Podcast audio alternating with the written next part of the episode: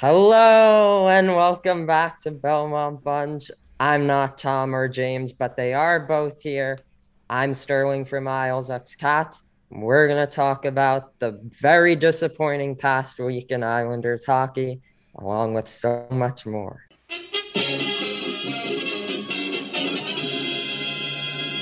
Wow, that was the best intro ever. Um, all right. I, uh, I agree. I agree. yeah, don't get too comfortable, Sterling. All right, Yeah. like you're not stealing our jobs yet. All Um, right. All right, cool. Uh, Sterling, first return guest ever on our, I mean, groundbreaking podcast. I maybe that's a little, a little, uh, little too much, but anyway. Um, so we're gonna talk about. Tom's gonna talk about the first couple games. The first, the four, the four games, the four disappointing games of this season. Uh, well, of this week. There's been more than four disappointing games this season. And then Sterling, we're gonna hear about your uh, your recaps of the Panthers games that happened this week.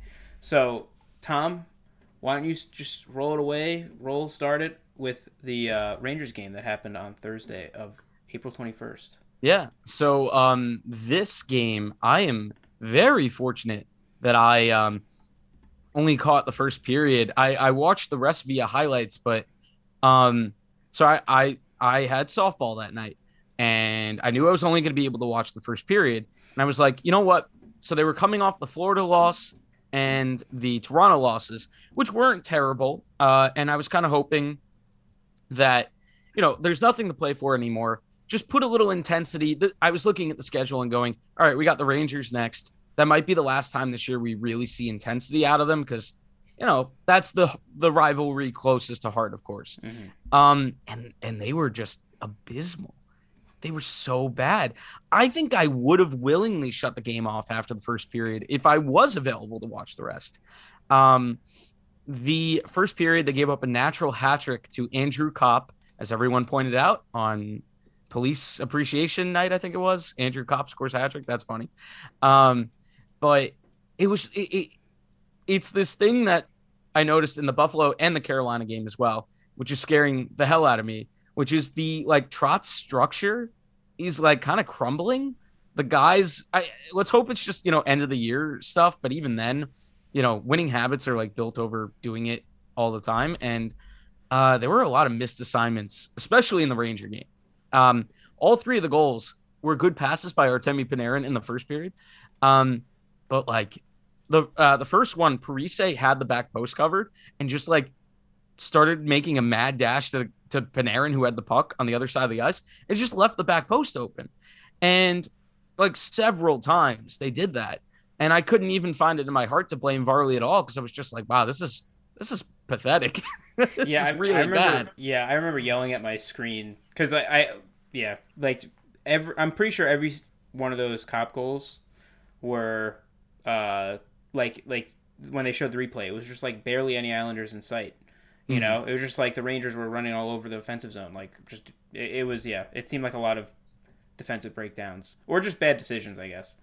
Yeah, like the Parise one, the rest of the structure was fine, you know, and he just like a bit, and that's such a, it's a weird player to do that too, you know, Mhm, like if mhm. Wally did that, I know, I know Sterling, you'll love Wally, but like, yeah. I think if Wally did that, we wouldn't be as shocked, but like Mhm. seeing a veteran like Zach Parise do that, I mean, the good thing is that's like the only time all year I've noticed him do something that like, whoa, hey, what are you Mhm, doing? Um, so you know, um, but yeah, this was a brutal game. Uh, the Isles, um, really, really, really didn't show up to a rivalry game the last time of the year. I know it's a small thing, but they could have won the season series. Instead, they tie it. It's a tiny thing, but I feel like at the end of the year, you're looking for what's left of to motivate you, or else you're just going to get run off the ice. And that's what they did. They chose the latter. They got run off the ice. Um, the one positive is nice to see Brock, you know, get a couple back. They did make it a game for like a minute, but uh, yeah, like basically the only takeaway is, oh, good for Brock. And, And, Josh uh, Bailey. Yeah, Josh got- Bailey continuing to at least pile on the points. Maybe that third round pick, maybe that that uh whatever, Yeah. you know, maybe the pick that we used to get rid of him isn't as bad now. Um, Actually, quick, Sterling, what are your thoughts on possibly trading Brock? Uh, uh, not Brock, definitely not you. Brock. How Josh dare Bailey.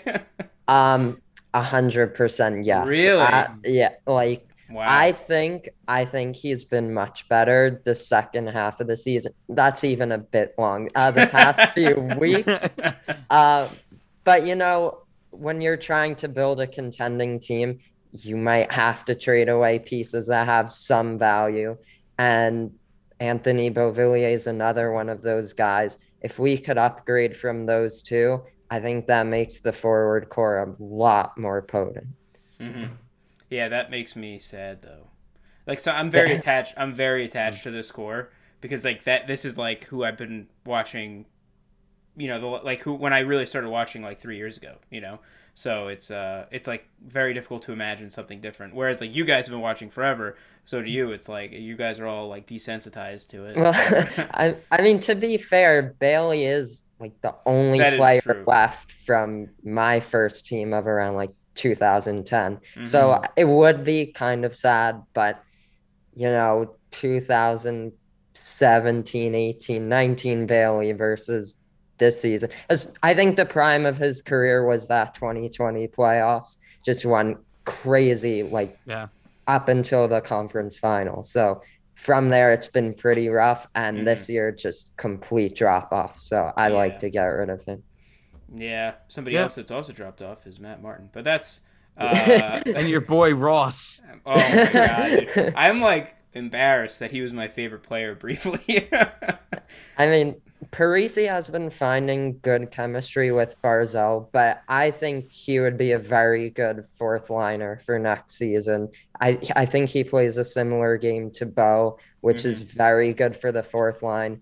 Dump and chase such a hustler and puts up production as well. As looking at stats of like Martin and Johnston versus even like a Pat Maroon on Tampa, and the production's just not even close, even though they both play similar games. So I definitely want to move on from them. Yeah, I, I fully agree. I, I hate to say it. Like, you know, I'm wearing a Cizikas jersey right now. He's kind of the least of that line's issues anyway.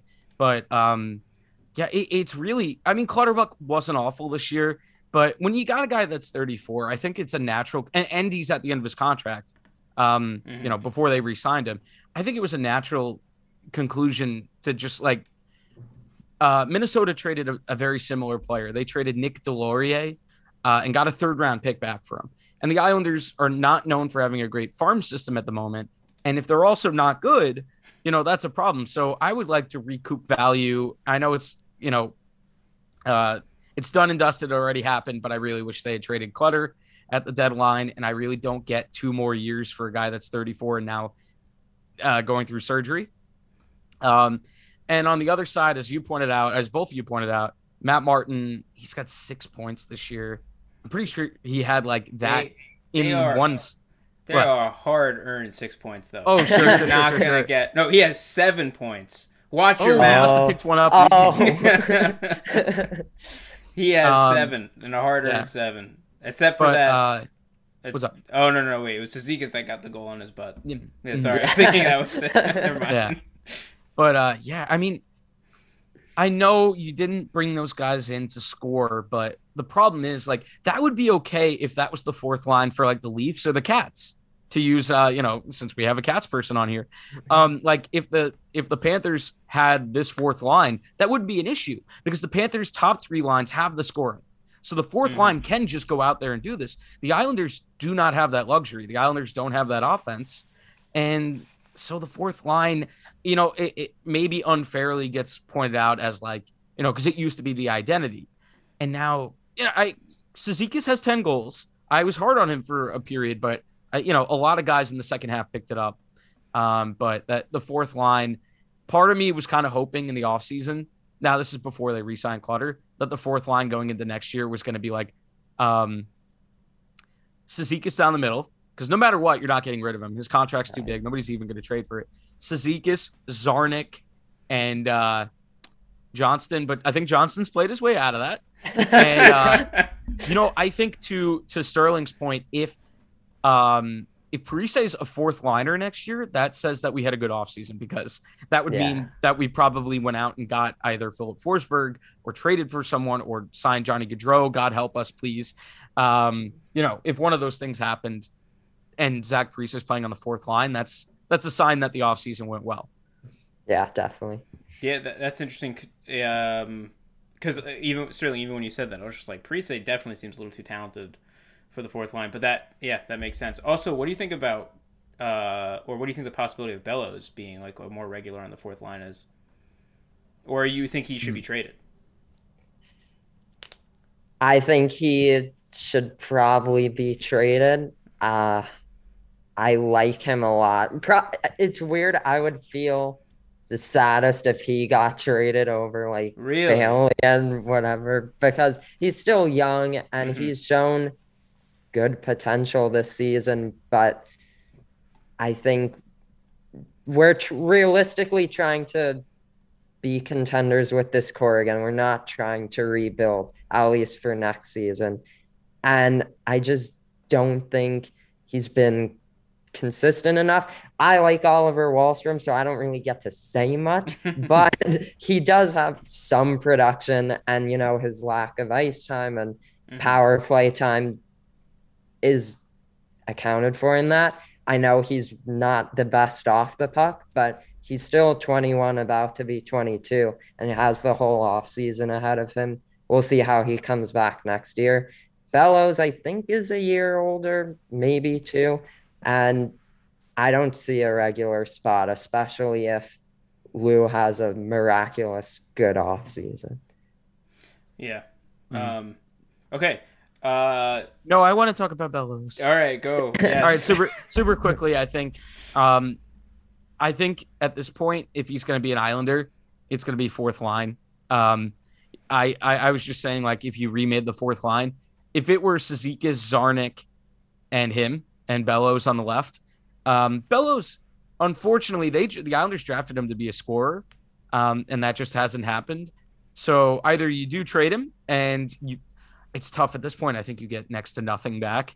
You know, like like he just hasn't done anything. Um, but uh, if he if he sticks around, I think his play style is like suited for the fourth because he hits. He's been hitting more, and uh, he doesn't skate very well, so that fits the Matt Martin mold. Mm. That's a little bit harsh. Matt Martin has some good, but um, yeah, Well, I, a- I, I mean- I agree that I think Bellows is kind of like at this point, he's not really even a prospect anymore. He's kind of like he's got to be a good player now, and he's got a three game point streak, but I, it's not like it's been you know great stuff. So, I yeah, he like might sign on a league min for one more time and like a one year for like a show me, Uh, because I don't know if anybody's even gonna want to trade for him. Um, yeah, so Well, actually, he's so he has 18 points this season, that is a lot more than I would have thought. and and he's only played 43 games, so he's played half the games and 18 points. That means he's on. All right, so he's playing first line. he's playing first line. He's on pace for uh, what is that? 36 points, which Mm. is what basically between Zach Parise and Pageau. So it's and, like and Bo. Bo that uh Bo's in that. Bo's range, at 33, yeah. And and interestingly, Wahlstrom only has 24 points and he's played 71 Damn. games. But he doesn't even in the games he plays, he generally plays like I think less than 15 minutes. Like he Yeah, doesn't he, play he played very little the other night. like I, Trust I'm me. always surprised by that. I follow his ice time, Yeah. and like, less than 15 minutes is generous. It's usually Really? like less than 10 we're talking about. That's actually really surprising. hmm Wow. Yeah, it's it's tough. You know, I I have this like thing I've been trying out, which is like every time I want like I always seem to give up on a player right as he goes into a hot streak. We've joked about that this year. So I'm really hoping, and I haven't given up on Wally because he's super young, and I've seen stuff that um, I like a lot. I've seen Um, stuff. but okay. I'm wondering. I'm always like, I always also jump off a bandwagon the year before it becomes good. So, like, I, you know, the year that the Lightning won the the, the first cup that they won recently, uh, was the year I was like, you know what, they got swept last year. I'm done ever picking them again. and then they won the cup. So I'm trying to now apply that to Wally. And what I'm gonna hope for, because I saw it in Dobson this year, is you know last year we were like, oh, Dobson's playing a lot of sheltered minutes, and he's ice time isn't very much, and um, And although I think that kind of the third leader in points. He has Yeah. 48 points. yeah, and that's the thing is I'm hoping that you know Mhm. we see that um, next year for Wally. We there's no rush to get rid of Wally. You have time. Um, you know, I think there's still a lot of pedigree there, and you still see with the shot, his his skating needs to get better for sure. Um, but um, and and some like fundamental stuff, just getting the puck in deep and uh maybe forechecking a little bit more. But I like I'm I'm hoping for next year breakout where he goes in. If the Islanders get reinforcements, pressure won't be as much on Wally because I feel like you know since nobody was scoring you know, everybody got their period of blame, and Wally had to go through that where everybody, and now, you know, playing very little ice time. So I'm really hoping, I think a lot of it stems from if you have a good off season, it takes the pressure off some of the guys and mm-hmm. makes it easier for them. So I think you really, really, if you're Lou, you're doing a favor to everyone else on the team if you go out and you get current 42 goal scorer Phil Forsberg, and all of a sudden Bo can play the third line, and all of a sudden, you know, um, like Wally has time to develop on the third line, and you're playing with Pageau on that third line, so that could be an interesting third line. Bo Pageau uh, Wally, I'd be interested to see how that goes, um, if that were possible. Um, I know Parise also playing on the third line could help but what? Let's just do four players, four forwards on the third line. Yeah. yeah. well, you know, if they resign Chara, they should just they should just play uh, a, a, defenseman down yeah. and play four forwards on the uh, third line at all times. Yeah. Uh, no, I think actually the opposite. I think just Chara. One v five. Yeah. Interesting. Mm-hmm. No defensive partner for Chara. He's been being held back. Okay. Yes. That's why he's so bad. Yeah, Dobby. Um, it's actually Dobby's fault. yeah. Actually, Although, I oh, will sorry, point out the other day. I think I forgot which game it was. I want. I want to say it was the. Uh, was it the Carolina game? There was a game where Dobby like lost the puck battle at the line, and Chara was the one left back, and I was like, "Oh, the shoe's on the other foot now, Dobby. You screwed over Zdeno." and then they ended up scoring. So, hmm. um, yeah. I don't know if I saw this wrong, but a couple weeks ago in the game in Pittsburgh, when the Pens had that two on 0 goal, mm-hmm. I could have sworn it was a two on one, and then Chara just didn't get back and he just made a line change. I need to look at it again, but I respect it. He's trying to save himself another minus. yeah, exactly. Dude, he's exactly. got that's his only thing that he has going for him. He's let's see, plus he minus. Turns to the turns to the ref. Did I get off in time? Did I get the minus? so, okay, wait, wait. This is actually insane. So Zdeno Chara, who probably two weeks ago, I can't remember when we last talked about this, uh, was plus sixteen. He's now only plus six. What the hell? Yeah, he lost ten. He went in a by, week. In a week or two, probably two weeks. But Adam Pelech went from like fifteen or sixteen to now nineteen plus nineteen that's weird because I think Pelly's had like quite a few bad games recently, yeah. and that's pretty rare for him. But um, yeah, I, I, think that also points to like how plus minus is kind of a useless. Dude, it, it's not useless. on the it's, plus minus. Okay, I, is, there's hidden gems in there. Okay, it and, is somewhat, and Zdeno Char is one of those gems. I, I think it's useful as a large general trend to show a team that last year probably had a lot of pluses is now mm. a lot of minuses. But I think it's Mm, I think it's not very helpful. There are better metrics. Yeah, um, I still can't believe like that. Barzal's a minus fifteen. He's yeah, the worst. I mean, he doesn't he doesn't back check. Yeah, and it happened again the other day on a play that didn't end up as a goal, but he I he I don't know. I don't want to say he mailed it in, but he did. on on that play in particular. I don't want to say um, this, but I'm saying it. Yeah. yeah. So um, I guess I will say it. but okay. So um that kind of got sidetracked, but I mean, come on, what were you expecting? yeah, well, you know what? That was a general talk about how it's been going. So yeah. I feel like that kind of look. If you're watching this podcast, you certainly watched those games. And yes. if you didn't, if you didn't, do not go back and watch them. Uh, and also just assume we're right and take our word for it. Mm-hmm. Um, yeah. but I think we could get some positivity in here. All right, positivity and time. H- how we do that is we go to our resident Florida, our, our I, I don't want to say resident Florida Panthers fan, like resident part Florida Panthers. Yeah. um, let's do a Cats corner mm-hmm. with Sterling to talk about uh, how the Cats are doing, get some positivity going here. Yeah, nothing like completely switching teams to get negativity. Um, but the past week has been really fun besides the Islanders game. That was awful. um, starting with last Thursday was against Detroit. Uh, that was a game where I think they went down one nothing. I'm not sure if they went down two nothing, but kind of with this team, I just haven't really felt like the game would ever be over. Like if the Islanders go down to nothing, that's just pretty much it this mm-hmm. season. But they rallied and won five two.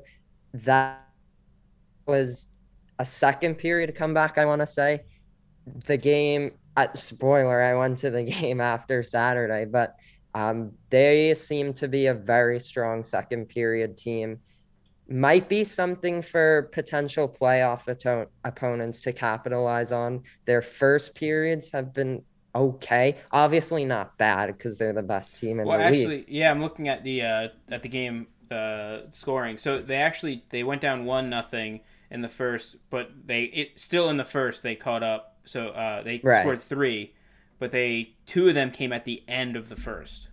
Right. So right. yeah. So then um, yeah. So then it was then it became two threes. You know, the Detroit got one back in the second, and then they answered it. Florida answered it. So uh, and then they got their fifth goal in the third. So um, yeah, that's uh, that's an interesting observation though because that's something that Tom and I have definitely talked about with the Islanders. You know, where it, I I don't know if we talked about it too much this season, but like yeah, like third period sometimes they're like consistently like they'll make up for lost time and like they'll hustle or second period or something like that. Yeah. But uh, I don't know what the trend is lately. But how it's how to consist- be bad at all times. Sorry, we're being positive, right? My bad. yeah, yeah. Um, yeah. So so how how consistently do you think they're best in the second period? Just like on on watching the games. I'm gonna slightly change the question to how consistently have they not been great in the first because okay. also their third periods are strong okay and it's never been anything crazy but they seem to give up the first goal a lot mm. and funny enough i want to say the last three in-person games i've been to i think Bob let in a goal on his first shot, his first shot, and fourth shot against. Hmm. So, hmm. goaltending, actually, I've been surprised with the past couple weeks. Bob's let in like two goals a game. That's about it. But always that first shot, I don't know what hmm. it is. Just can't make the save. If the Panthers can score even like four goals a game, if they continue to get this kind of goaltending, they'll be fine at least for the first round against a team like Washington isn't really known to be outstanding defensively this season. Um, but then the next game was Toronto, which was fantastic. That, like I said, that's the one I won to. Mm-hmm. That was first shot of the game, went in, just a slap shot from the circle, went through Bob's arm. I think it was not a bad goal, but no screen or anything. You want him to have that back. First period from that point on was kind of boring for them. They didn't get much offensively. I think by the end of the period and even throughout the game, shots were pretty even, which was surprising for me because I've only been to games where they're putting up like 50 shots a game. Um, but then I think it was in the beginning of the second, if not the end of the first. Uh, Toronto just threw a puck on net. It went off of Gudas's skate and into the net to make it two nothing. Uh, Pierre Engvall was on the doorstep, and I saw the 47 and was like, "Oh my God, Leo!" Leo. Um, so that was pretty cool until it wasn't his goal. But then second period, uh, I think that's when they got their first goal. I don't think I remember it. Oh yeah, it was puck came free, like literally right in front of the net, and like I mean below the circle, in between the circle and the crease, and Campbell didn't really have any chance. He was very aggressive, but power play in the third tied the game. Uh, the puck came over to Giroux. I audibly said, "Shoot it," and it happened. Went in. he heard so, Yeah. So I. This is will why we need fans in the arena. The players will forget to shoot unless we tell them. Well, I was super far away from the ice, but I know Drew heard me. Mhm. So he just ripped it. Uh, probably a screen. I don't know. It was a power play. Rest of the third period was tied at two, but very entertaining. Bob made a couple huge stops. Florida kind of collapsed a bit defensively, got some two on ones against, but surprisingly, Bob held his ground. And I want to say in over, not overtime, some point in the game. Oh, that was the Islanders game. I'm thinking oh, you're of. mixing them up. I- I'm mixing them up. I was just gonna say someone shot the puck. It was Bailey shorthanded, shot the puck five hole, but Bob made the save. I was like, yeah, I don't love the five hole shot, but that should be the scouting report, so I Mm. can't get too mad. But anyways, overtime was great.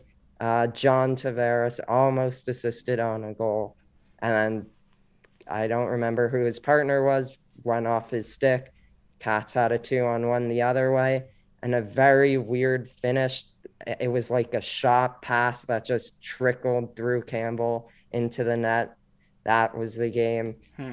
Uh, that was my second like overtime win in a couple weeks. I also went to the Ducks game, which I know this is from a while ago, and we like Oh, yeah. breaking news. We definitely like breaking news. Mm. But if you didn't see that overtime, which I presume most of the audience didn't, um, Gibson was.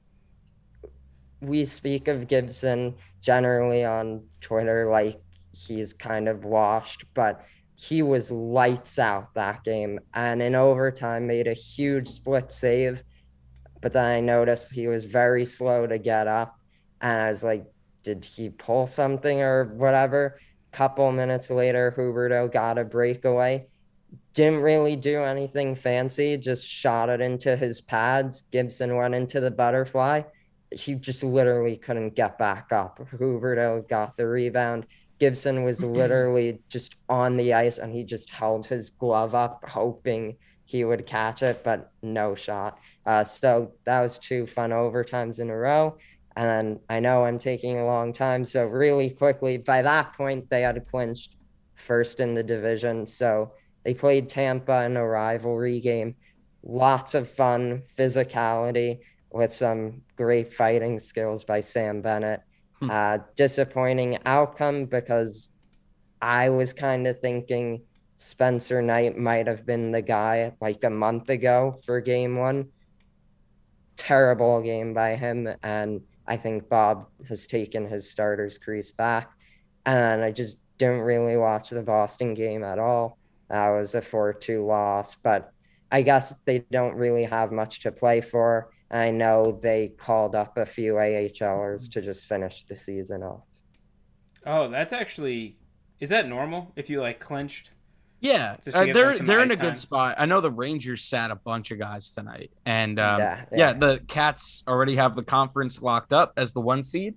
Um, so I'm glad they did that, and also like they have like sneaky good depth anyway, so like yeah. they- they can still compete um, with like guys like Marchment, who's been like ridiculous this year, uh, Duclair. Like they they have some nice depth. I like it. Uh, uh Lundell is really Yeah. really good.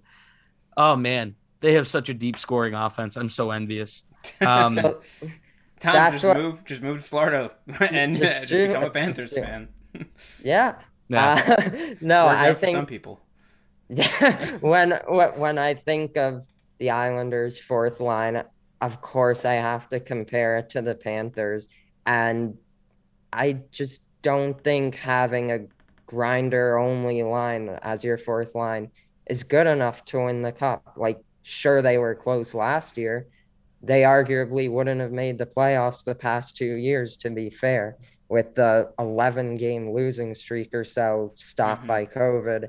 And then I feel like people kind of forget, like they always say, oh, it was a shortened season last year. Don't forget they had like a month at the end of the season where they won like one game and got destroyed by Michael Houser on Buffalo. Uh, so not even a great season last year. Uh, I'm just going off on tangents. That's okay. No, no, that's totally. I mean, I would be, I would actually be a little annoyed if you weren't. Um, you know, like, have you ever listened to this podcast before? exactly. Um, but uh, yeah, it's it is it is uh, it's definitely something to think about. It's just like if you know, so many things have could have been different. Like COVID really, in so many ways, like you know, it's like made made a lot of things like that might have been completely impossible possible. Like you know, like the Islanders making the playoffs in the first place, uh, like you were saying. Um, you know, like but like like uh, the season we had this year.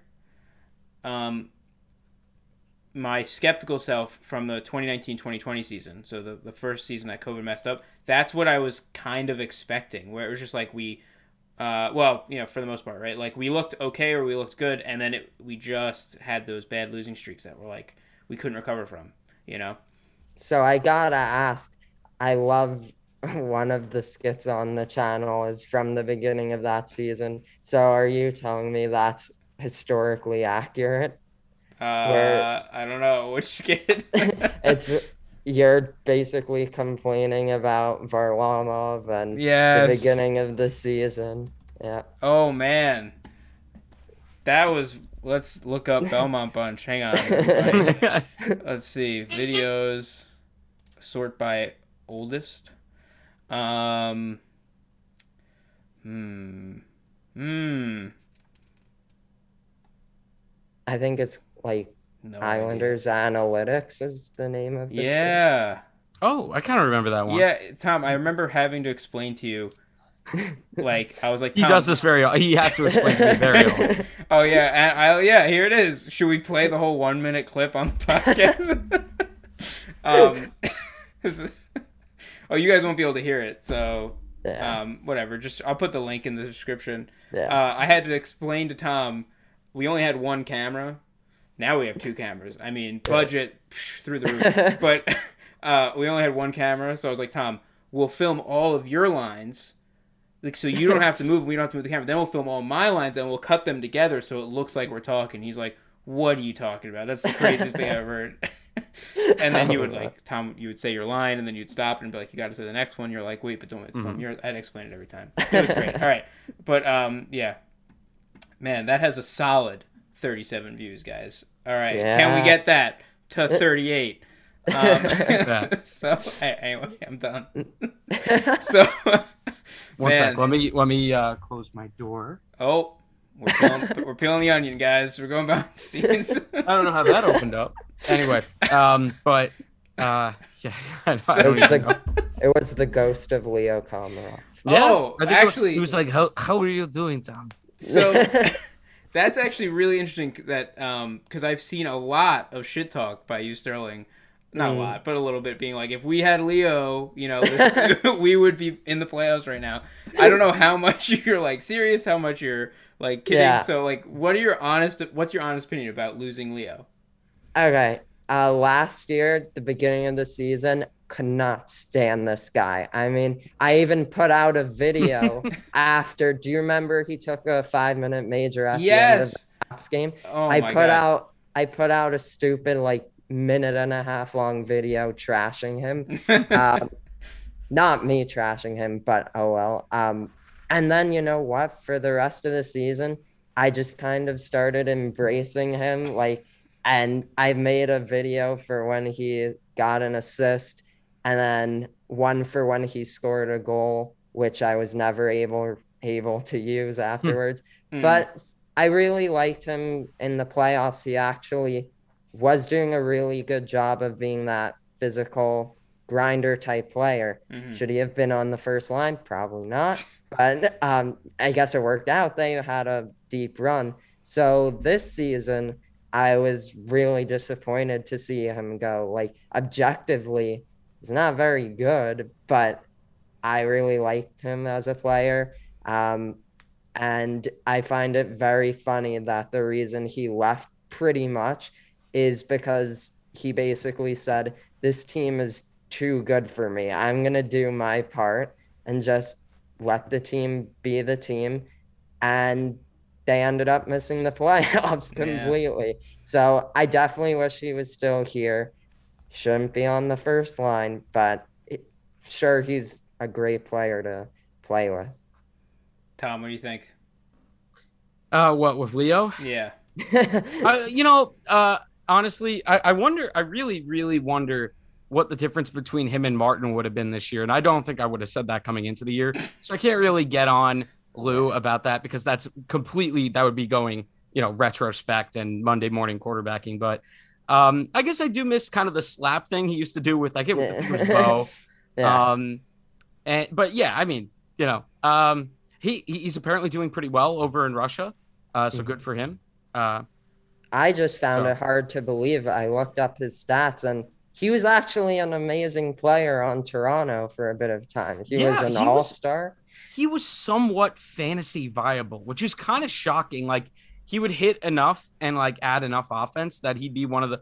I do a, a category league, so he'd be that rare, rare you know, like um, Wayne Simmonds used to do that too. Okay, like, yeah. this guy hits, he scores, he gets power play points.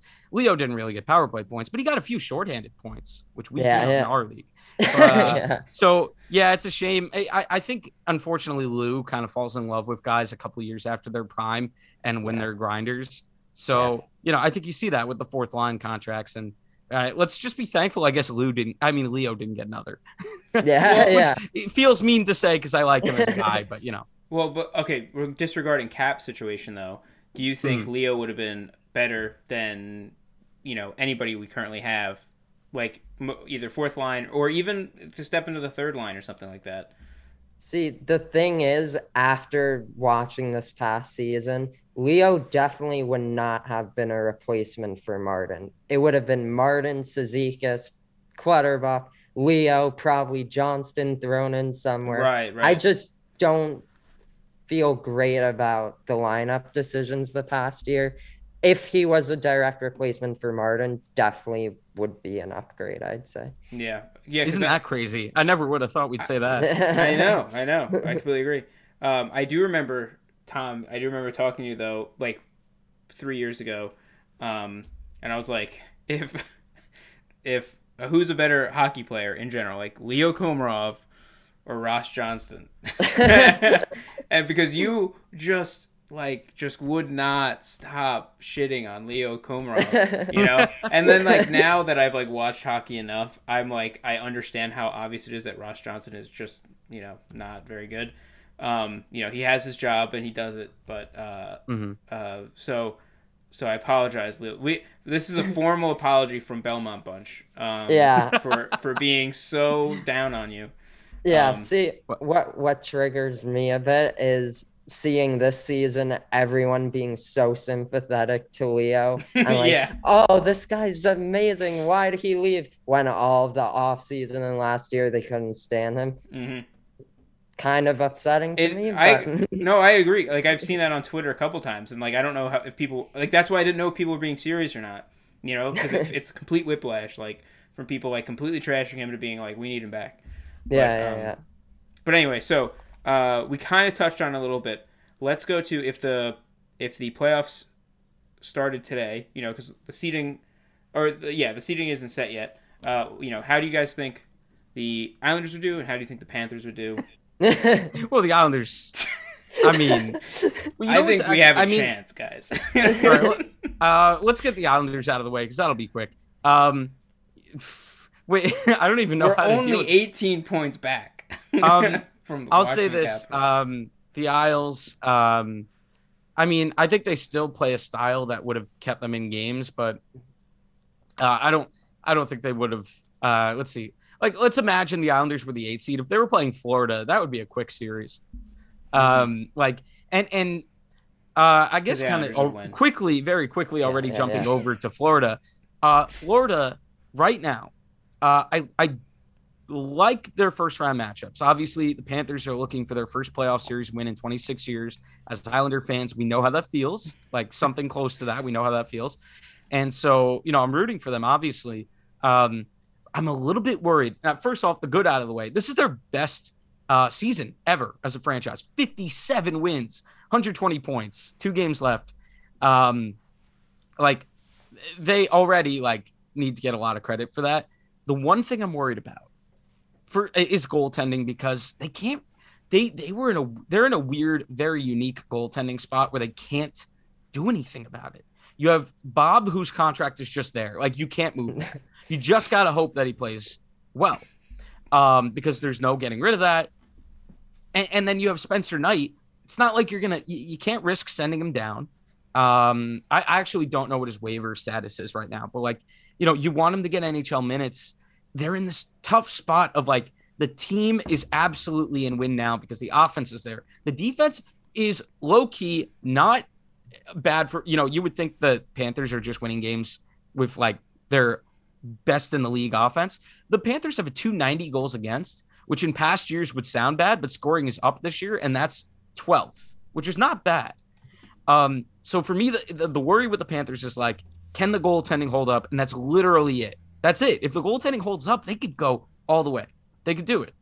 Um, and and as um, you know, uh, you alluded to earlier, like it, it's it's a little bit it's a scary situation that you're paying a goalie 10 million a year and you don't know who's starting game one as of a few weeks ago. I think you're right that Bob is going to start game one at this point, but it's just a really weird spot to be in, and it's difficult for the GM to.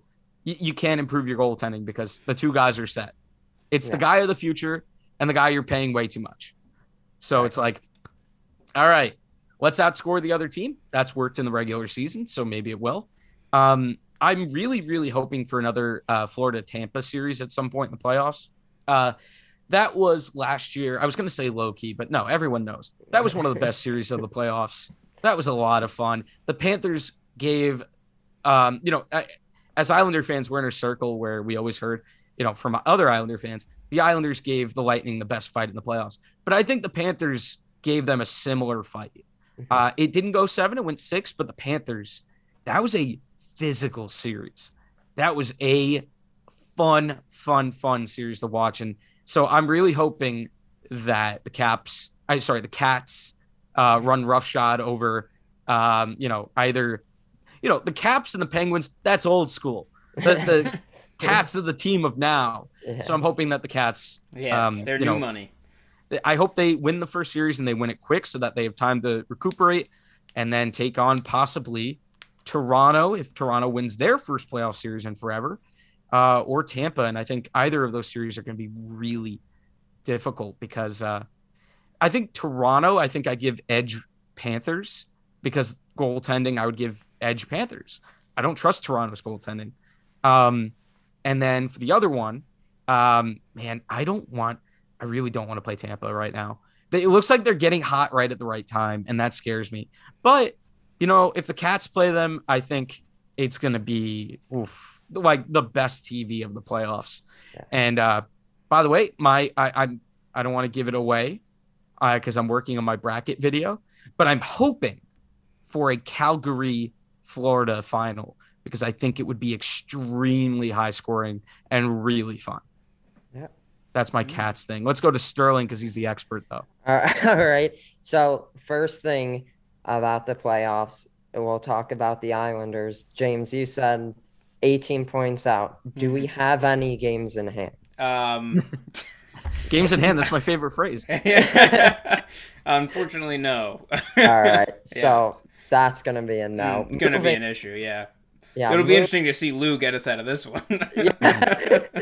I just see here we go with the tangent again, but I you must know the YesUV account. Oh, of mm-hmm. course, yeah.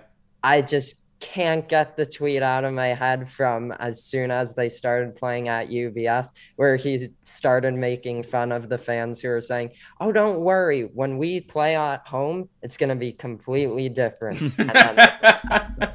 um, anyways, so with Florida goaltending, I think you addressed pretty well. I will say I went to the one Jonas Johansson game Mm. and he is not the answer. So I've heard such things. yes. Um, I think Bobrovsky, honestly, like a couple weeks ago, I was kind of thinking, you know, I wouldn't be too surprised if Florida was a first round exit because of their goaltending.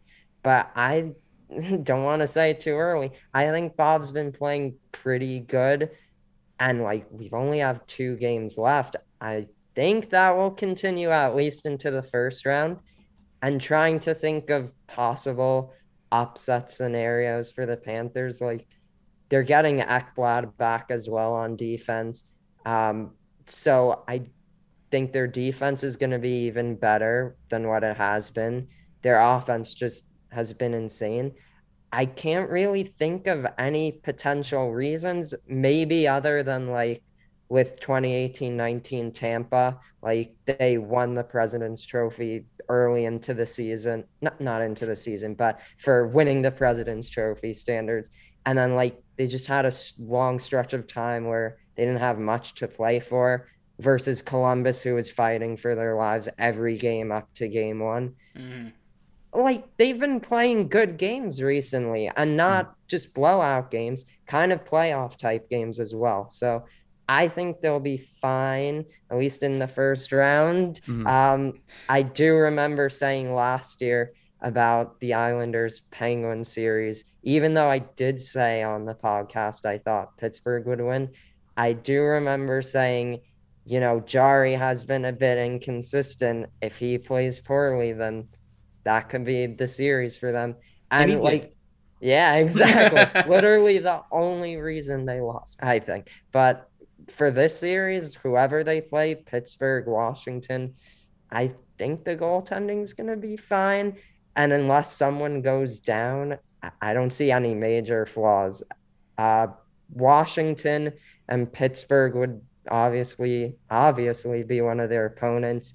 Washington's kind of a weird team to me because I was actually lucky enough to be in DC um, for a trip, and they were playing the game against Minnesota. They lost that 5 1 and they looked terrible. So I was able to go to that game and I was like, wow, like this is a terrible team. The Islanders are going to be able to catch up to them. But since then, they've been really good. I know they just lost to the Islanders. I don't know how big of a deal Ovechkin really is to a team effort, but if they end the season cold, I don't think they have a shot.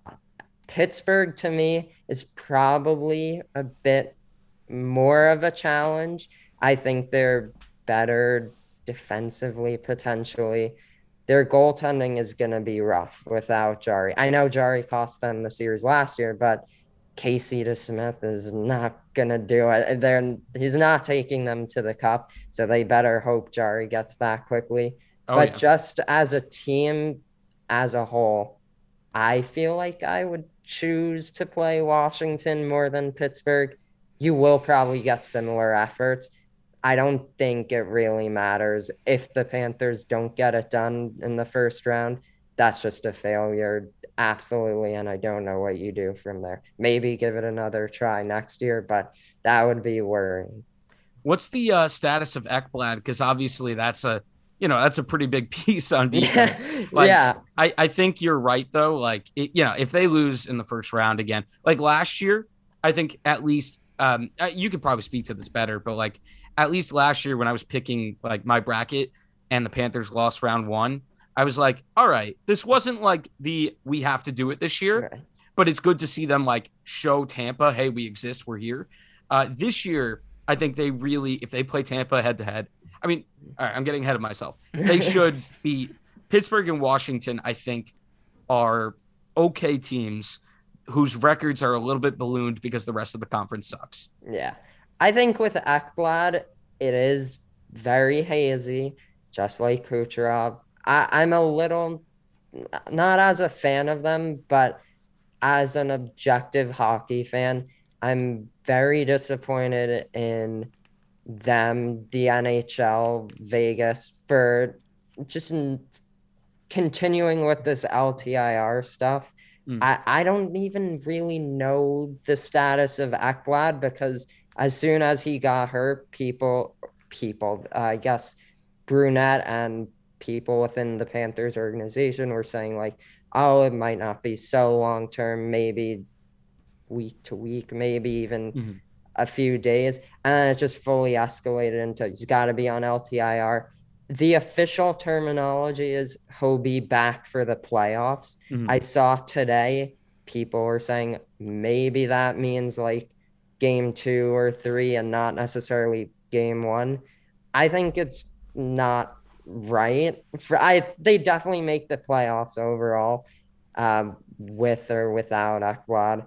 Um, but you look at Vegas, it's, it's just not really fair. I think to go over the salary cap.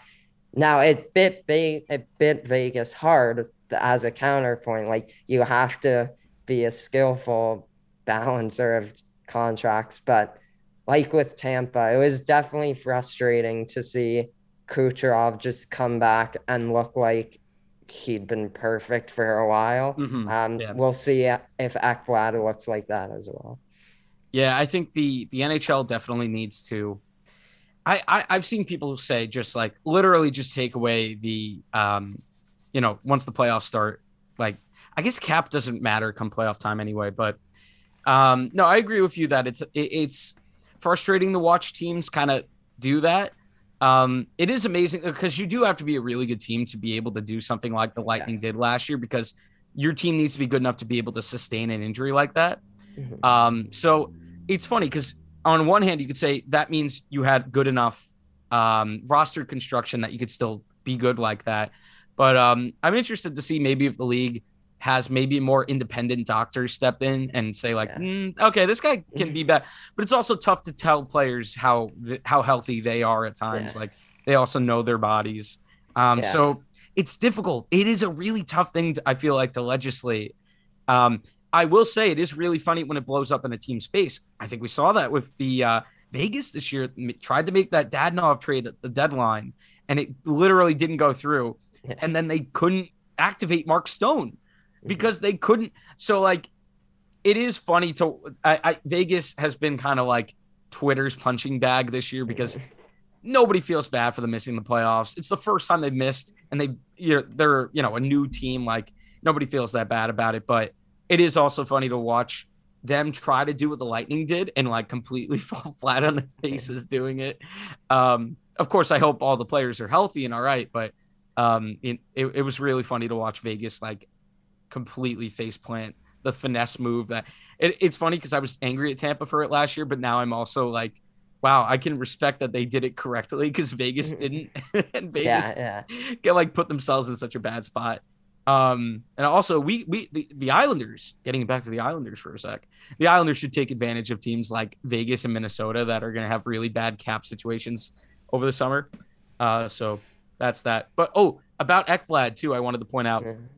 Um, the Panthers, the last couple years, they've been really able to like pick up defensemen that other teams were like, ah, he's all right. And like Gustav Forsling, yeah, has yeah. been like really, really good.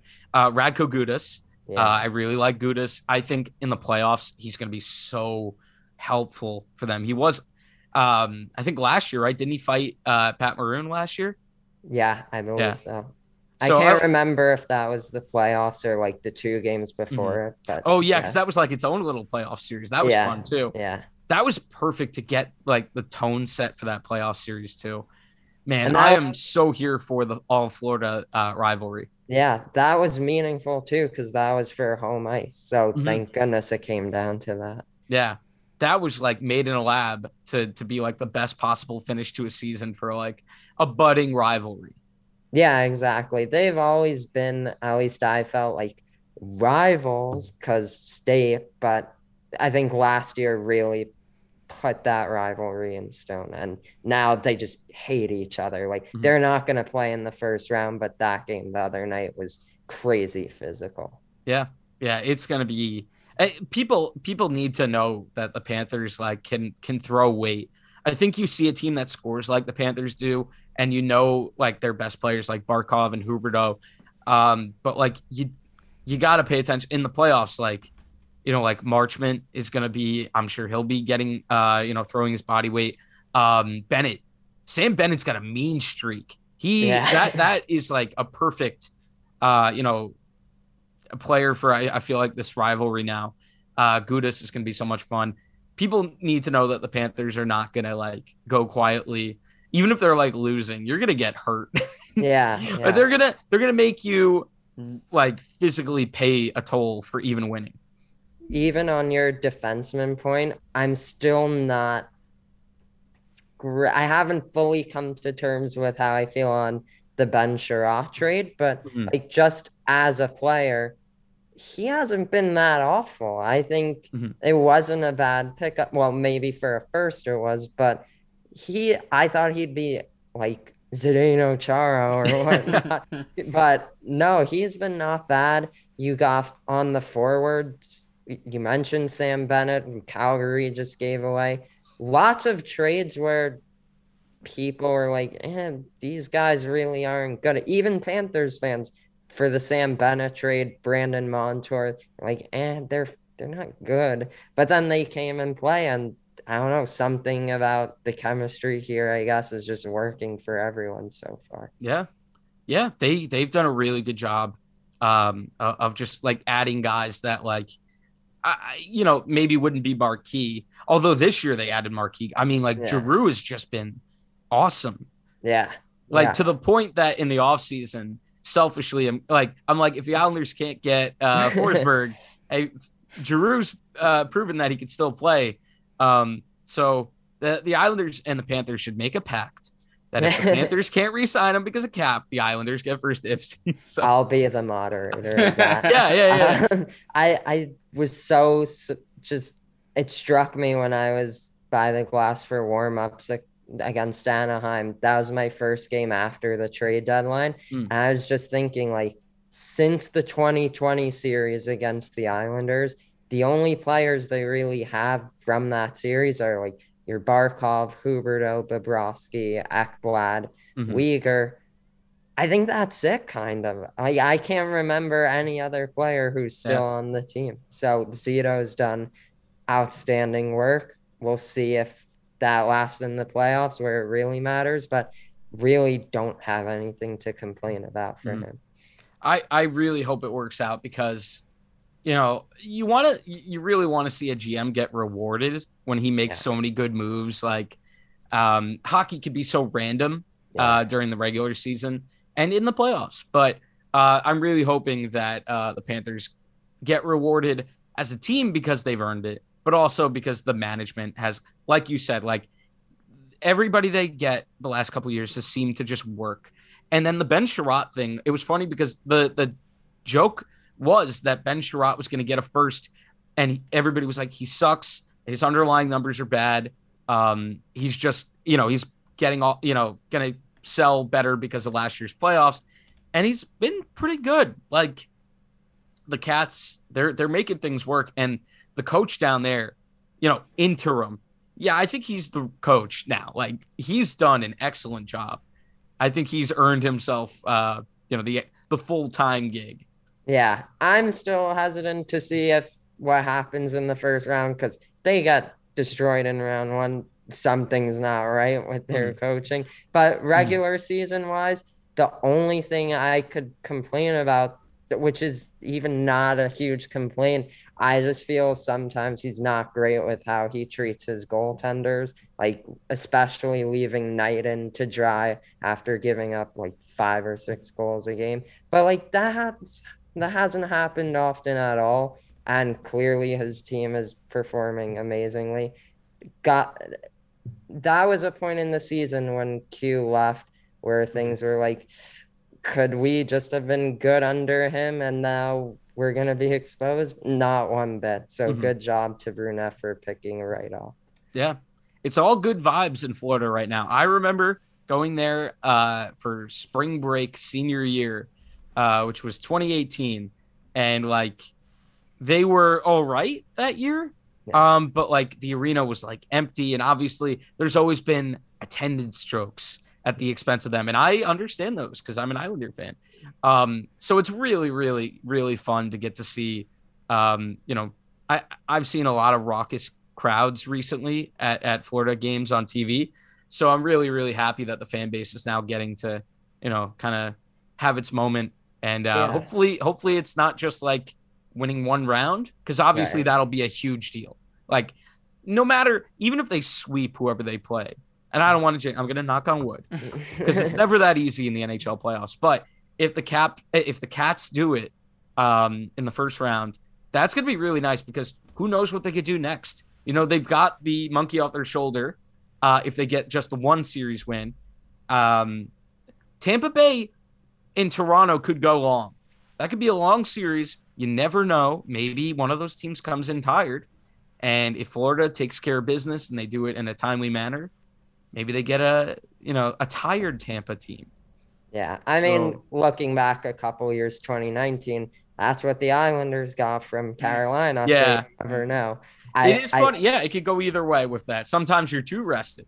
Yeah, I hate that series because of Curtis and McElhinney. We got One of the most frustrating playoff series I've ever seen because it was like they were in every game, but they just couldn't. They Carolina just has their number. Yeah, except for Kyle Palmieri now. Yeah. But I, I, I've got to say the fan base here is definitely growing. The games, the crowds they've been drawing, even I think the Anaheim game was on a Tuesday night, Mm. was packed, and they're not necessarily even. We don't know if they're like from nearby, if they're really diehards or not, but people are starting to be interested. I just loved after the Toronto game in overtime, leaving the stadium, there was a nice section of people singing the Miami Dolphins theme song. so it they're getting people in the building, they're seeing a winning product, and hopefully that grows the fan base even more. It is really funny when you're a hardcore team of a uh, fan of a team that has had like attendance issues in the past, and then all of a sudden when they're good, you see more people, and you're like, "What are you? What are you guys doing here? This is my stomping grounds. I've been here deserve since the. Coliseum leaked." so Um, that that must be fun. Uh, I you know what? Part of you says that, and then the other part of you goes, "Hey, like people showed up. This is fun." yeah, yeah, exactly. Um, okay, so uh, break it up, guys. Break it up. Sorry, I was, stop talking about good teams. Let's That go was back. the the end of the era of good vibes. yeah, yeah, yeah. back to back to the reality. Oops. All right, we want to end this podcast on a uh, on a rather sad note. As I was joking before we started, we don't want people to leave this podcast. Yes. So Tom stop- died today. yeah, That's want, the we want the feeling of this podcast ending to be like, eh, that was okay. Um, probably not gonna listen to it again. So, uh, so we're gonna end it on the most disappointing teams of this season. Okay, um, you know, just just off the top of your head, I, I think I got my answer.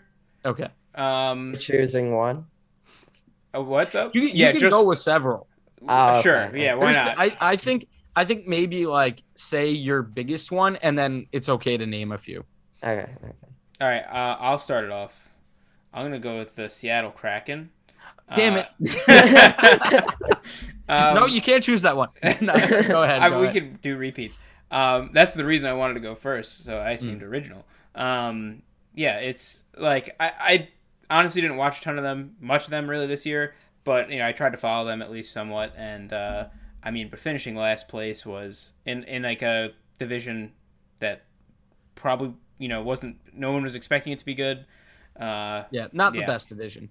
so, um, so yeah, that's that's my one and only answer. Every other team did amazing, and and they also just I guess actually I am going to point out one more thing. Seattle currently with three games left to play has a negative sixty nine goal differential. Nice. and hopefully it stays that way. all right, so um, all right, Sterling, how about you next? Okay, well, besides the Islanders, I think that one goes without saying. Mhm. My biggest pick, honestly, might be Montreal. I Really? feel like at the beginning of the season, the conversation around them was okay, last year was a shortened season. They went to the cup final because their division sucked. Will they make the playoffs this year? Eh, maybe, maybe not. And now they might just finish last in the league. And I know a lot of that is on coaching because they've been, I'm not going to say excellent under Martin St. Louis, but they've been better. Maybe Oh, even Caufield looks good. yeah, Caufield looks good, which I didn't watch them too much, but just did the other coach just refuse to play him or It- something? yeah, I know he like he spent time in the minors. Um, I think it was kind of. I I hope it wasn't this. This is a bad comparison because it would it would be a bad future for Cole. But like it might have been a little bit like Capuano getting fired, and when they ha- had Doug Weight for a little bit, and they were like they had no structure, but they were going out and they were scoring and they were having fun. Yeah. Um, hopefully they get it figured out because Marty St. Louis, uh, I think, has hope because he can motivate guys.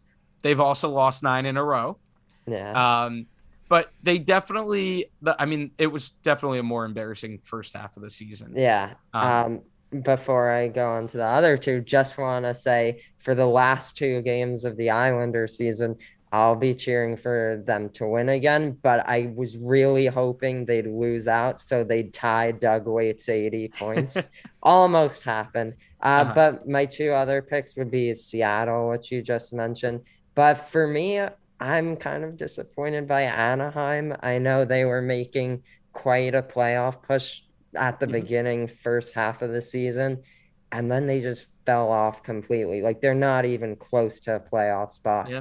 Dallas is at 95, Mhm. Anaheim's at 76 now, and they were in a spot at one point. Yeah. I don't know what happened there. I don't follow them much, but some work to be done. I want them to be a successful team next year. I like a lot of their young guys. Mhm. Well, you guys opened up with some great picks. Uh, Sterling, did you have any other? Or, uh, sorry, I didn't. No, Didn't know if I'm you good. had- I'm Okay. good. Uh, so, I mean, I'm going to join the Seattle bandwagon as one of mine because, I mean, look, I got to take it on the chin. I had Seattle making the playoffs.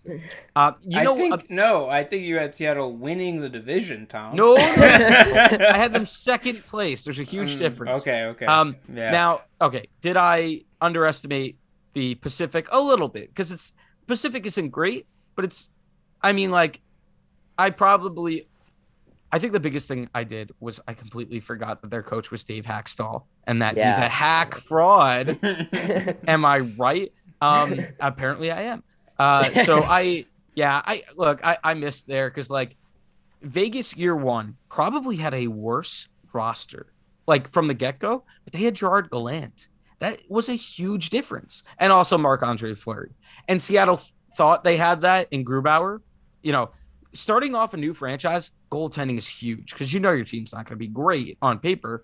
Um, their goaltending was the worst in the league this year. Uh, second, I think the Devils had worse goaltending by the end of the year, but Seattle. I mean, I still think the team on paper should have been better. Um, but yeah, I also forgot that their coach is terrible. So Seattle's definitely there. Um, my number one is going to be Vegas, and I don't care even if they get in the playoffs.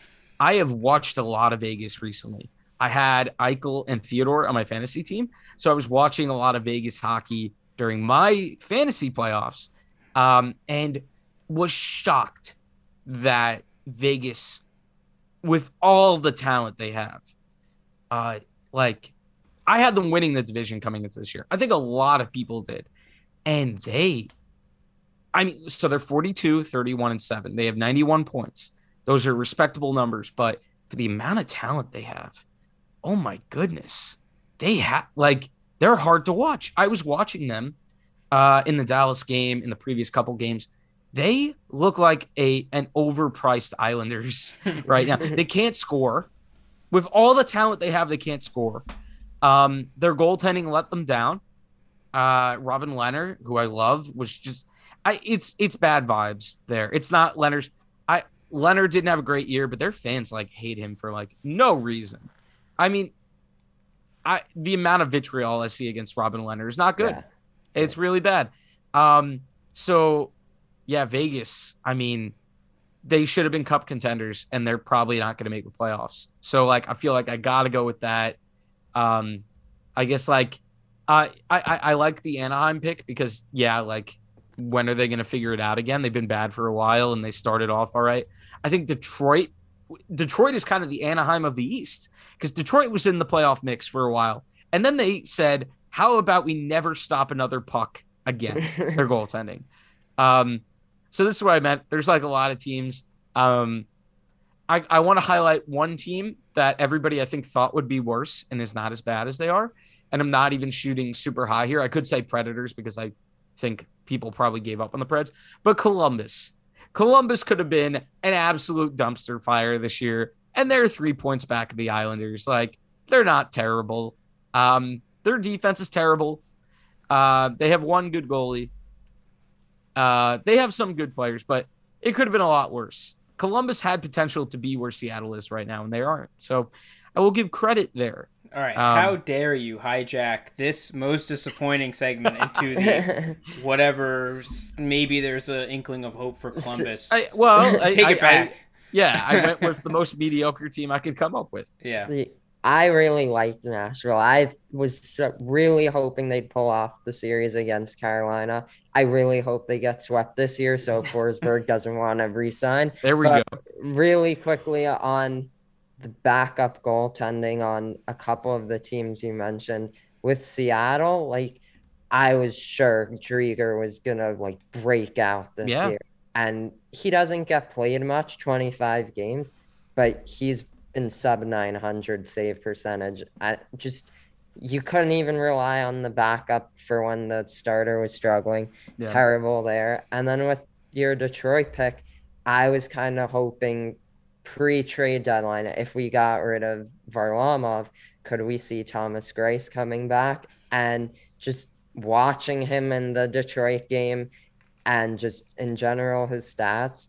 Just no I, like he completely fell off. Yeah. maybe it's age because he did leave a couple years ago but Nedeljkovic too has been really bad at least compared to my standards after last season Mhm. so goaltending is a common theme here Gibson I guess not the only problems by any means but quite large one Yeah, it, it's definitely weird to see. I want to see. Um, I think we'll at the end of the year hear this, but like scoring seems to be way up. So I think a lot of goalies had rough years because of the league. I I, I wonder if it's just.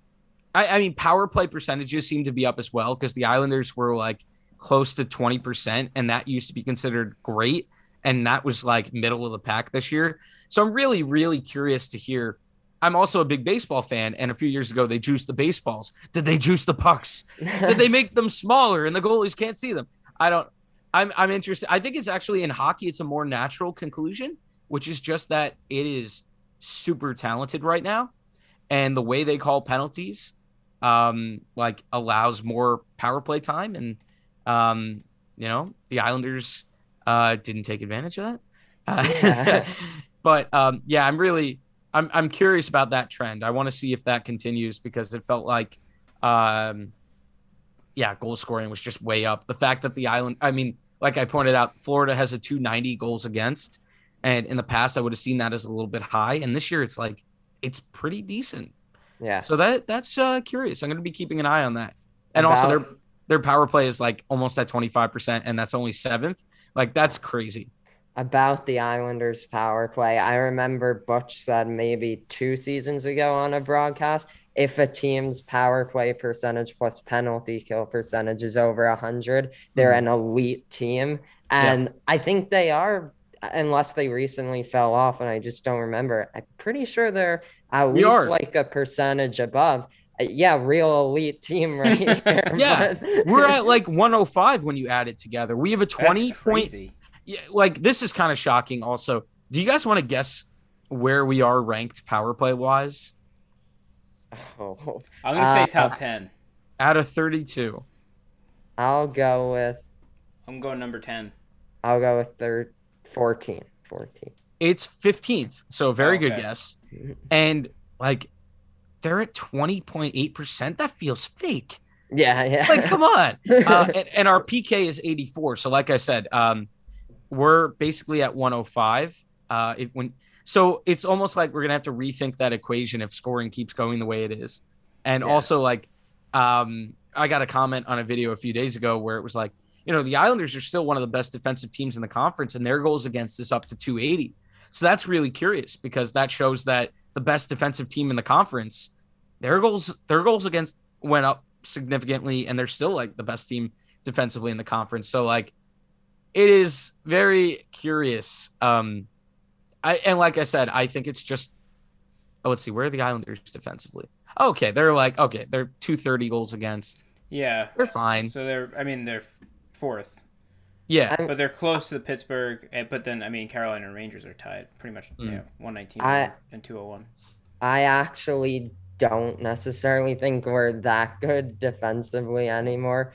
Of course, when you get Chara and Greene, but like the goaltending, especially Sorokin, honestly, I can't remember another season where our starter was this lights out. Obviously, I've been watching since 2010, and we've had Hmm. some pretty bad goaltenders.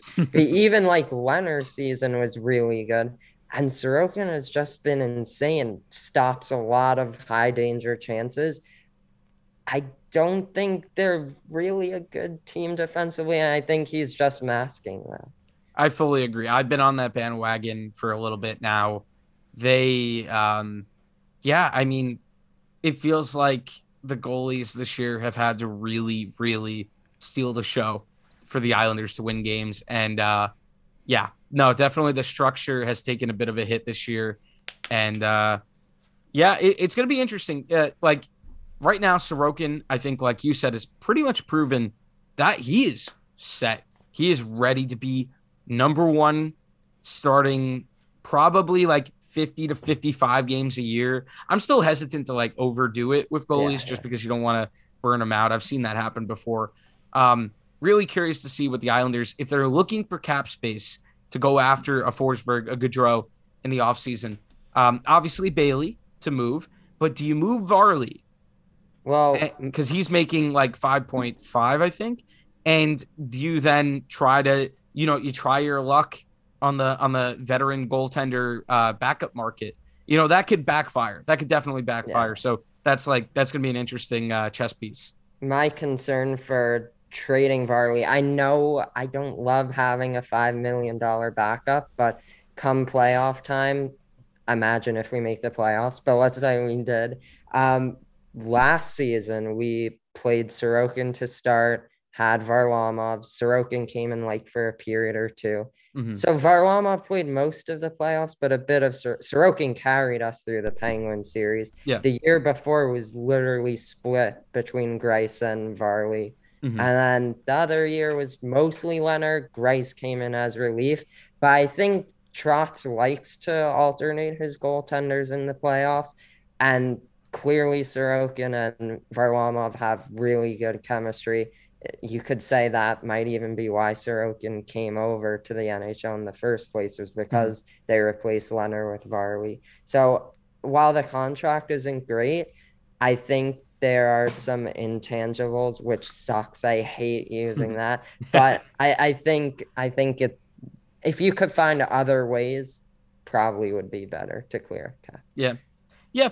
No I I that makes sense like it definitely gives you another dimension in the playoffs if you have a bad game and you feel like you can jump to that. Like yeah going to varley in the playoffs like you don't have to worry about it. Like you can make that move.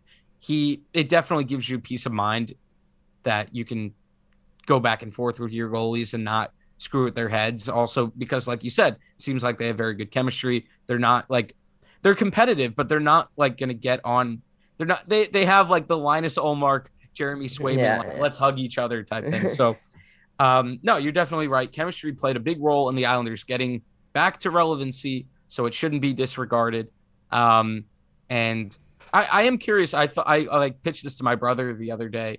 Um, if the Islanders and this would like cap wise, this would be like I think an even swap, so uh, it wouldn't really have cap implications. But um, uh, this is probably just me fanboying. But like if the Islanders traded Varley straight up for Lehner just to get Lehner back to uh, a place that loves him, and also I think Lehner would play better. I was gonna say in the Islanders system, but I think you made a pretty good case that our system was a little bit crappy this year. So no, that that is definitely delusion. That's like me trying to get Frans Nielsen back on the roster, which we should do. Yeah, Um, yeah. No, Well- yeah, Counterpoint to that, I guess, would be that we were playing like Chara, Greene, Aho for most of the season. Once we get this is so bad, but like real defensemen, you know, that will definitely help the defensive system. I would like to see Lehner back. Uh, clearly, um, he was a fan favorite. I loved having him and was so crushed to see him go for Varlamov. Now I love Varlamov, but still at the time that was awful. I didn't I don't really follow prospects much, especially not back then. I was like, we got rid of Lehner for this guy in Russia named Sorokin. Um, but yeah, so I was disappointed. And just to put into perspective Varlamov's cap, Bob's making 10 mil and the Panthers can still get Claude Giroux, Ben Chiarot, yeah. Bennett, all these guys. So it is possible. Yeah. No, it's true. And then, yeah, like if you like the Panthers are doing a good thing by getting a lot out of guys that aren't being paid as much, like Marchment and Fors Forsling stuff like that. It, it's that it's a really tough tightrope to to walk. Of like, you got to be really good at a specific time. You got to be good while guys are like overperforming their contracts, so that you like you know because eventually you're gonna have to pay everyone, and then you're gonna have to make cuts. And the Panthers are in a very nice spot right now, where I feel like they've got guys that are way overperforming contracts, and it's like, oh boy, we got to win now. Come on, yeah, get one in yeah. there. Um, whereas the Islanders got to kind of reevaluate a little bit in the offseason. Um, oh, I, I, I guess I wanted to end with one thing. Barzy.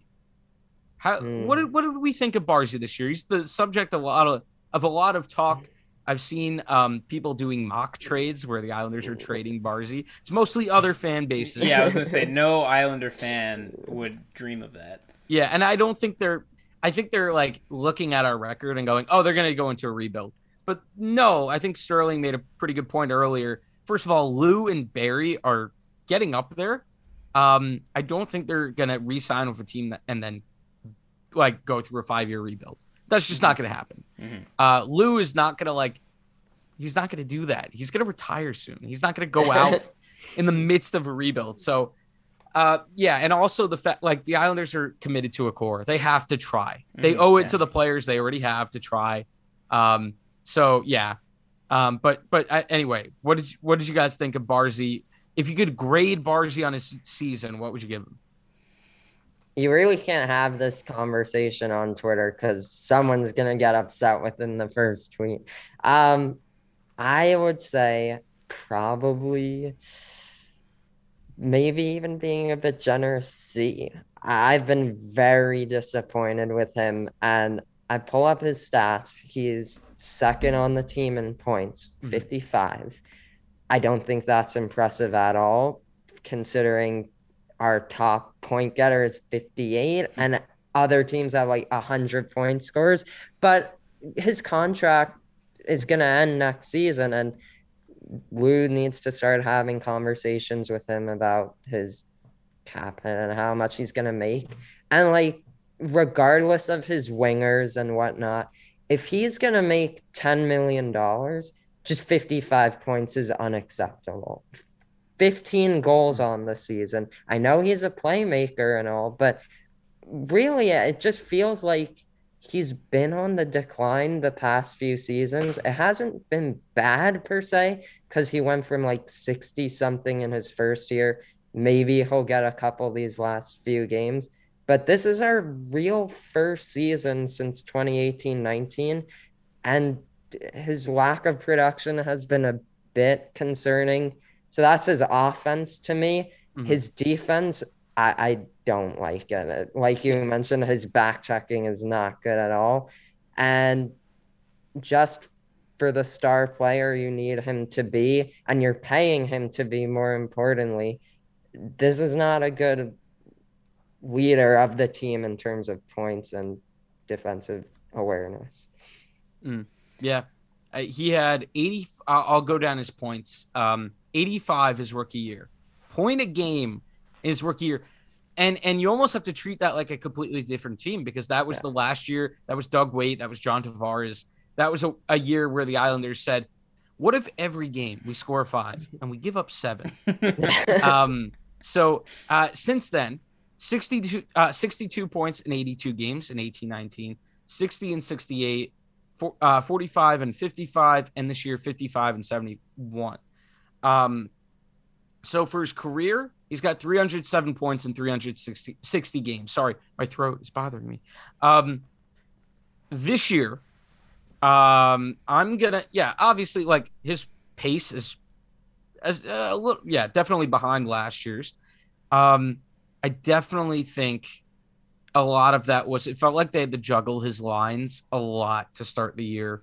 Um, you know, if they knew Parise worked so well with him earlier on, I think his point total would be a little bit higher, and so would Parise's. Yeah. Parise would have scored before Christmas, um, but um, Parise, who has the same amount of goals as Barzal, they both have Yeah. 15. yeah, that I, that is great value on that Parise contract. Oh, but Um, uh, yeah, Barzal did miss a few games. I forgot about that. Yeah, but I, Parise's I the would, only Islander I think that's played all 80 so far. I would uh, agree that Barzy, um, yeah, it was definitely still like a downward year. Um, I would probably give him like a B minus. I think I understand that the point total isn't going to be everything with him because the Islanders don't score ever. um, but yeah, I, I think if, if if he were a better defensive player, I would forgive the points even more. Mhm. Um, and I think I need to see if it. It's not impossible. Guys of his skill can do it. Like, um, I know I'm gonna get yelled at for comparing him to Connor McDavid, but Connor McDavid like has turned his defensive game into like a strength. And there's no reason that Mar- Ma- Mart Barzal, that Matt Barzal, there's no reason that he can't put in the effort to get just just to the point where it's like a net even. Like uh, his Mhm. defense is just fine. Um, so yeah, I think B minus. Um, I, I I think he could be more direct with his play. I think we talk about a lot. It's it, it was fun the first couple of years to watch him just like rove around the zone and go, what is he doing? um, and now it's more like, can you go to the net? We suck. I'm sorry, I'm like, my throat is gone. Um, can you go to the net? We suck. That's what I meant. Um, so, uh, yeah, uh, I think for him next year, the goal is be better defensively. Let's help him out with line mates. Let's make it more consistent. Let's see if we can figure out the lines before the season is over. Um, and uh, I think it's also on him to shoot more. Um, y- He has a lot of times where I notice, hey, you've cre- you've done the hard work. You created the work, uh, the the space to be able to have a shot, and then he misses the net. It's like, all right, let's not let's you know we always make fun of Pulock for that. We got to start. let's get on Well- Barzal for that a little bit. He misses the net a little bit too often. Uh, okay, so that I was gonna give him a B, which I I actually I'm not surprised. I guess that's the, that's the highest. Um, but uh, you know maybe maybe okay maybe I have a crush on him. All right, but that Come on? I know, but uh, something that it's interesting. You guys mentioned both of you guys mentioned consistency on consistency on the lines, uh, and maybe it could be attributed to the fact that not that Eberle is was the best goal scorer uh, in Islanders history, but you know he, he on the kind backhand, yes. well that he, he did Second to Frans Nielsen. he he did like capitalize on those opportunities that Barzal created more than anybody else that's on the that that that Barzal's been on a line with this year. Mhm. You know, I mean maybe Palmieri a little bit when they played together and stuff, but I mean Eberle, I like they were they like I think losing Eberle was was one of those things that no matter what way you sliced, no matter which Islander we lost, it would have sucked. Um, Yep. You know, so but but like specifically being the first line guy that played with Barzal, they had good enough chemistry. You know, he was able to capitalize on the work that Barzal did often enough. Now, I guess that's interesting though because that doesn't answer your point saying like he's Barzal's still not shooting the puck, right? I mean, it's still it only would have counted towards assists.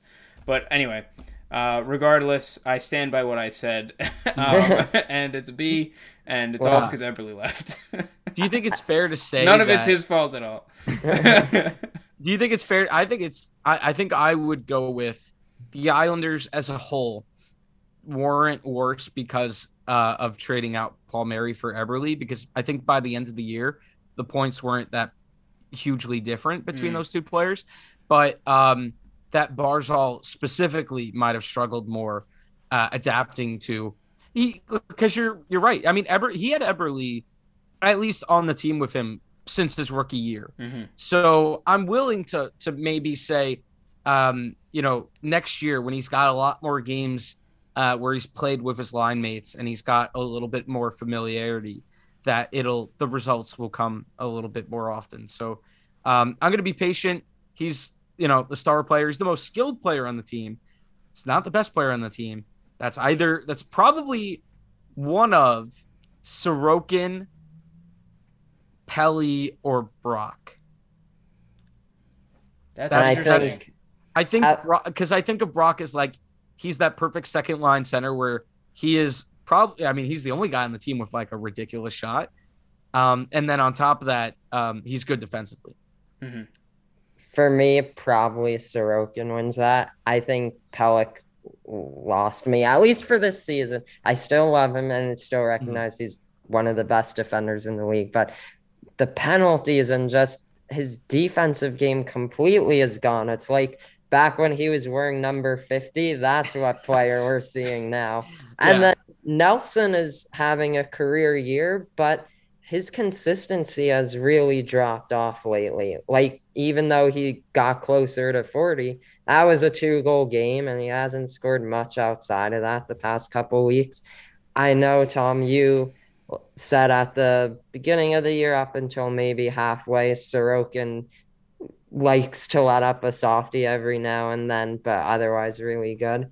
I honestly thought, I mean, you don't earn softies, but I thought he was good enough at the time. And now that he fully just two games left, I don't really care much if I jinx it. But Mm. if he's cut that down entirely and just looks outstanding from the 13 game road trip where he had to play like every game to game 82 potentially definitely is the best player in my opinion I, I he definitely definitely took a step up. Like he like even when he was giving up those softies, I would joke that like he'd still end that game with like a 950 save percentage. Yeah. He'd just give up and he went from, you know, being a great goalie that gives up the occasional bad one to like I don't remember the last time I was like, come on, Ilya. Like Yeah. he has been so good in the second half, like unreal. Uh, I love when something like that. ha- That's where I love my curse. My curse of criticizing a guy and then watching him do great. You know, I wish it worked better this year. I wish I I wish I cursed the team, everyone on the team to start the year, and they wouldn't have waited until the second half to have everyone yeah. start contributing. Uh, I mean, that was the most alarming thing about this season for me was Kyle Palmieri. Like, we would not have been able to focus uh, to get out of that deal at all if he's scoring like yeah, once every month or so. yeah. he really stepped up in the second half, and Mm-hmm. honestly, like, not a great season overall. Like if you didn't know anything about it, but it's not like he was abysmal. Like not great for his contract, but I'm sure you got to give him benefit of the doubt with that AHL stint.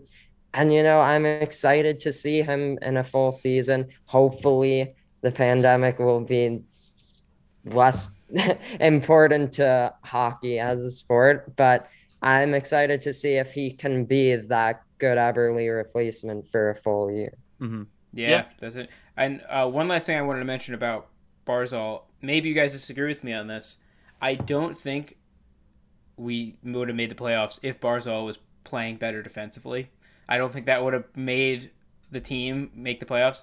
However, I do think that if he had uh, a like a good line mate that you know that, that they had good chem- not not necessarily Eberle, but somebody you know like um, you know like it just literally anybody that that could play hockey that, that's consistent um yeah like a, like a good weapon on on the wing you know like that could have made the difference between making Yeah. the playoffs or not I think what you said about Barzal is completely fair. This is one of those years where so many things went wrong and they missed Mhm. by so much that you can't put it on one thing, but I will, and it was Chara.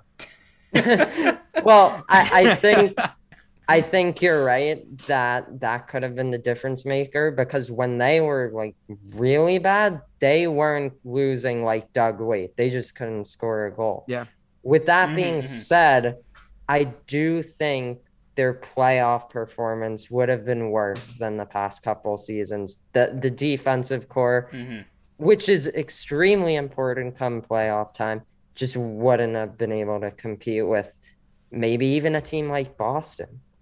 Yeah, I mean, we we were not good against playoff teams this year, so we can't even pretend like that we would, you know. But Matt I- I- Martin would have turned it on in the playoffs. He would have gotten how many goals did he have this year? He he had three, Three? goals. He would have gotten three more in the playoffs. Oh, yeah.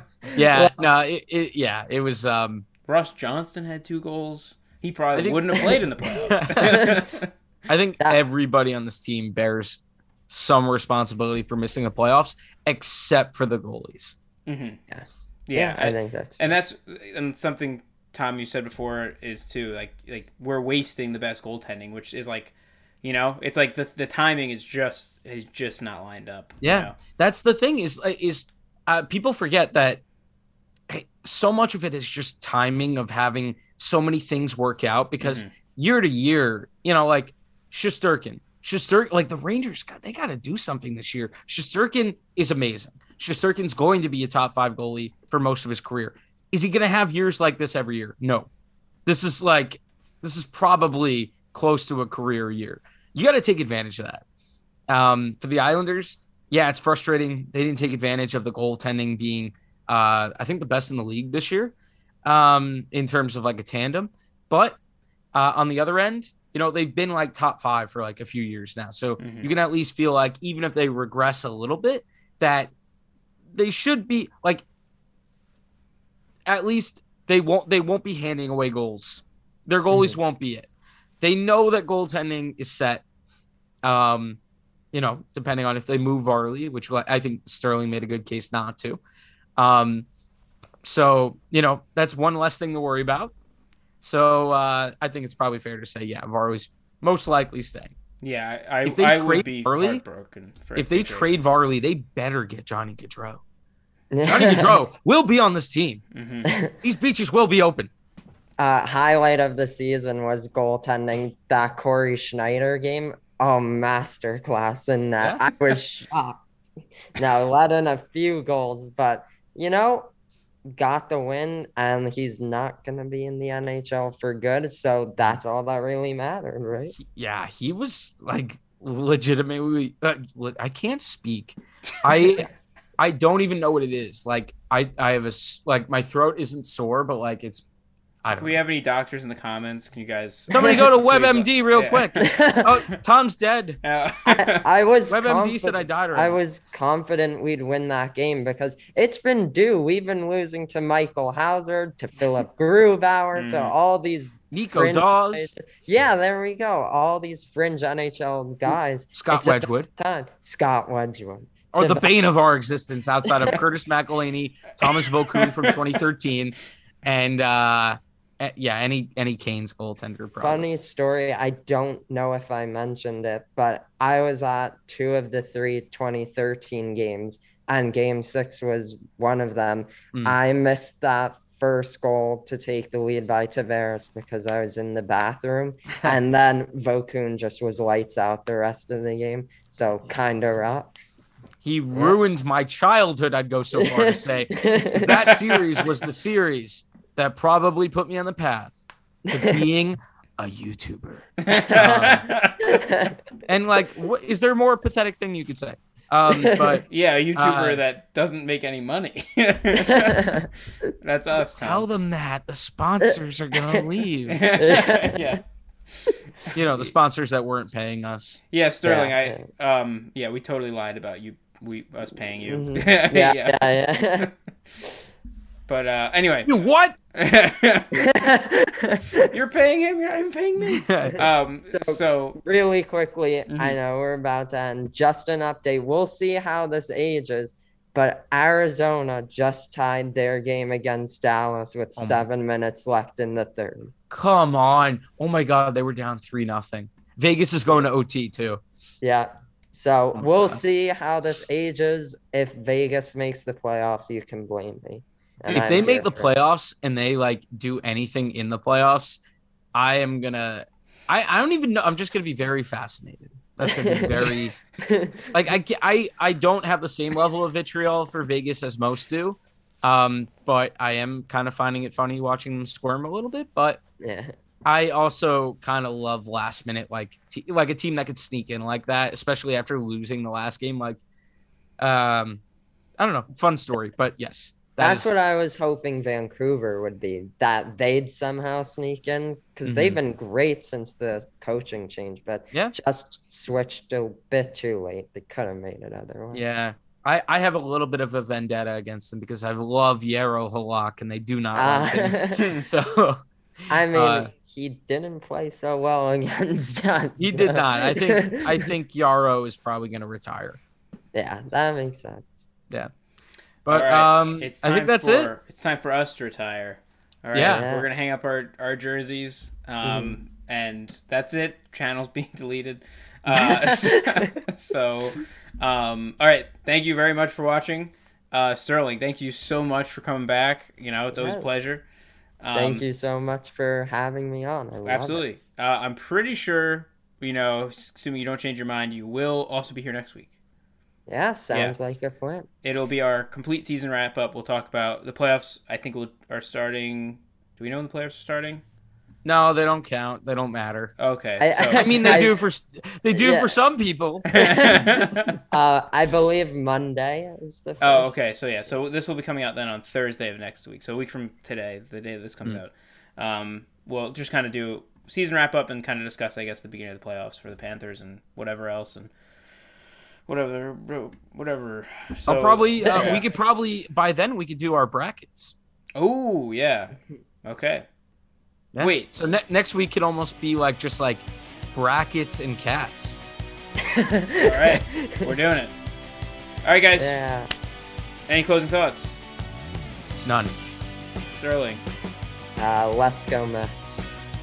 Oh, you come on to my podcast, my road. All right. Uh, yeah, no, hey, um, no, I, I, uh, I'm a Yankee fan, but uh, my grandpa was a gigantic Met fan, so I go to Met games all the time, and I, I, I root for them when they don't play the Yankees. All right, guys. Bye. Right.